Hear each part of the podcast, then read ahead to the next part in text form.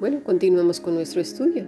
Dice el Salmo 138, 6, porque el Señor es excelso y atiende al humilde, mas al altivo conoce de lejos. Proverbios 8:13, el temor del Señor es aborrecer el mal, el orgullo, la arrogancia, el mal camino y la boca perversa yo aborrezco.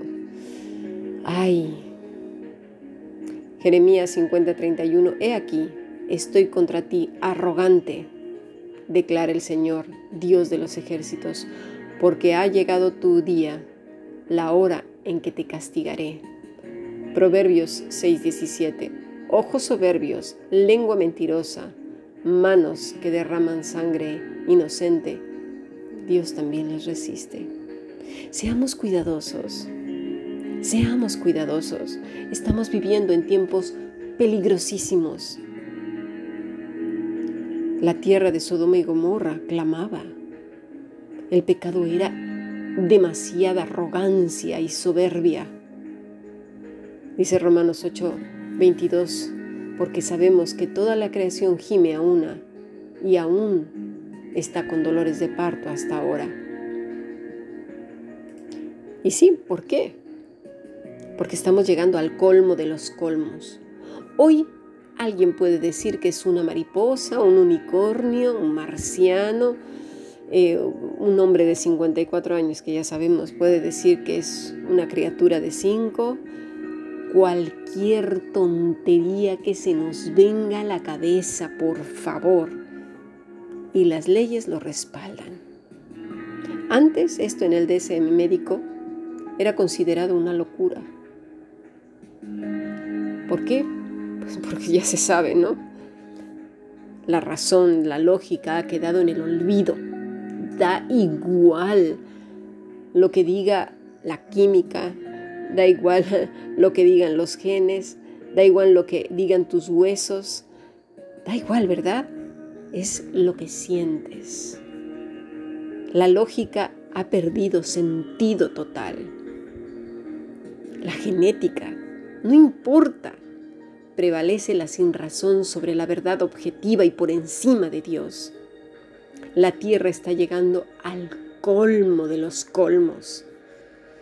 El ser humano es arrogante, soberbio, con una mente reprobada y depravada. Y lamentablemente en algunos círculos de la iglesia, si se le puede llamar iglesia, respaldan estas afirmaciones con lo cual es muy peligroso.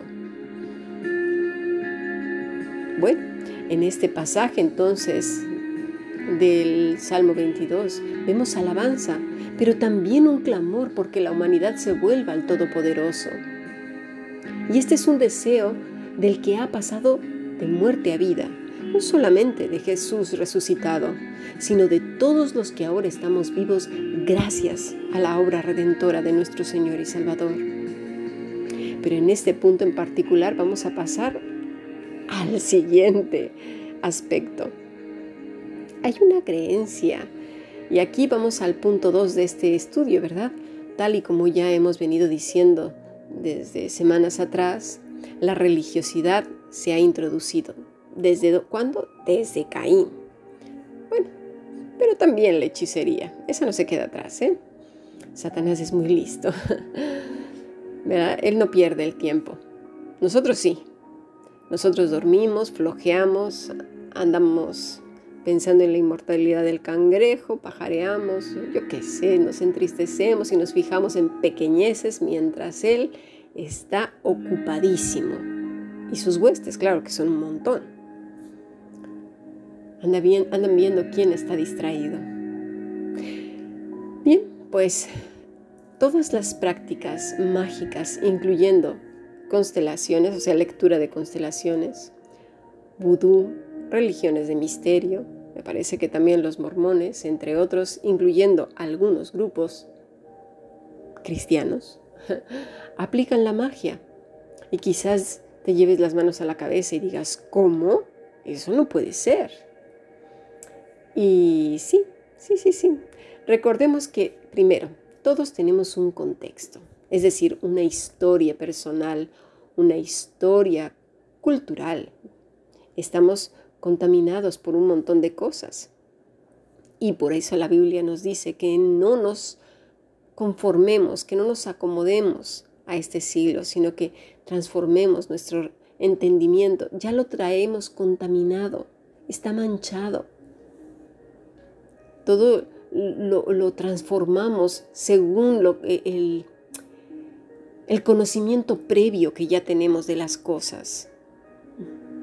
No conocemos otra manera de pensar que la contaminada.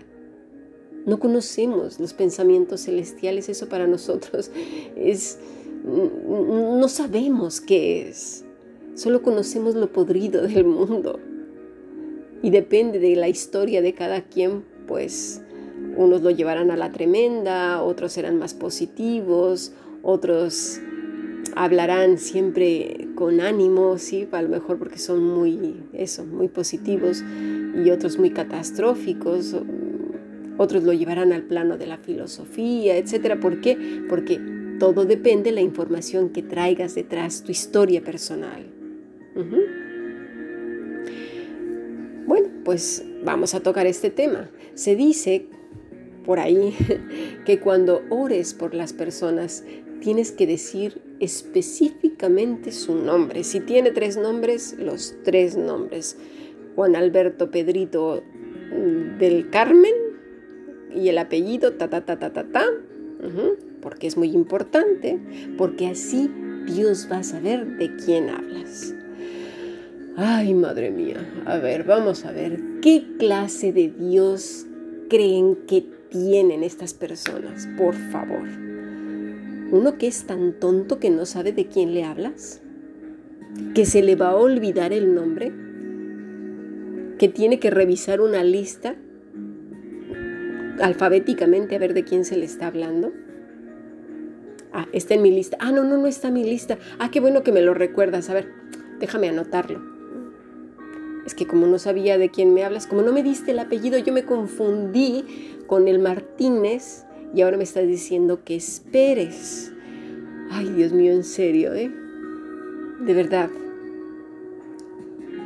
O que le digamos, ah, sí, me estás orando por tus hijos. Es que como se parece el apellido del otro.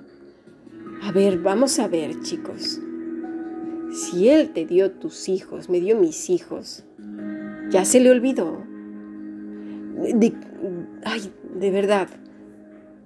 El diablo se ha encargado de que creamos que tenemos un Dios tonto. ¿No nos damos cuenta que estamos hablando con el Todopoderoso? El Creador del cielo y de la tierra. Seamos listos, por favor. No usemos las fórmulas mágicas del mundo para relacionarnos con el Todopoderoso, Creador de todo cuanto hay, el Alfa y el Omega. Mira, cuando Abraham intercede por Sodoma y Gomorra, no lo vemos dándole una lista con nombres y apellidos de las personas que están ahí, ni a Jesús como lo pusimos hoy en, el grupo internacional, en Juan 17, orando por los que habíamos de creer. Tú imagínate la lista tan inmensa que iba a leer, por favor. Es una ofensa a Dios el creer que es tan tonto como para no saber de quién se le habla. Los tontos somos nosotros. Con nuestro microscópico cerebro, vamos a ver, por favor. Seamos reverentes, respetuosos. Estamos delante de nuestro Creador. Lo conoce todo.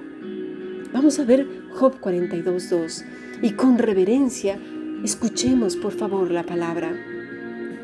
Yo conozco que todo lo puedes y que no hay pensamiento que se esconda de ti. ¿quién es el que oscurece el consejo sin entendimiento?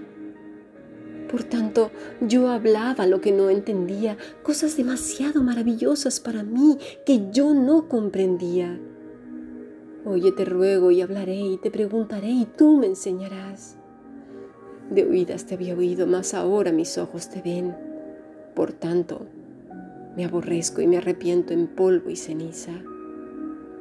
Dios quiera que nuestro corazón entienda delante de quién estamos y quién nos redimió. Sigamos aprendiendo. Bendiciones.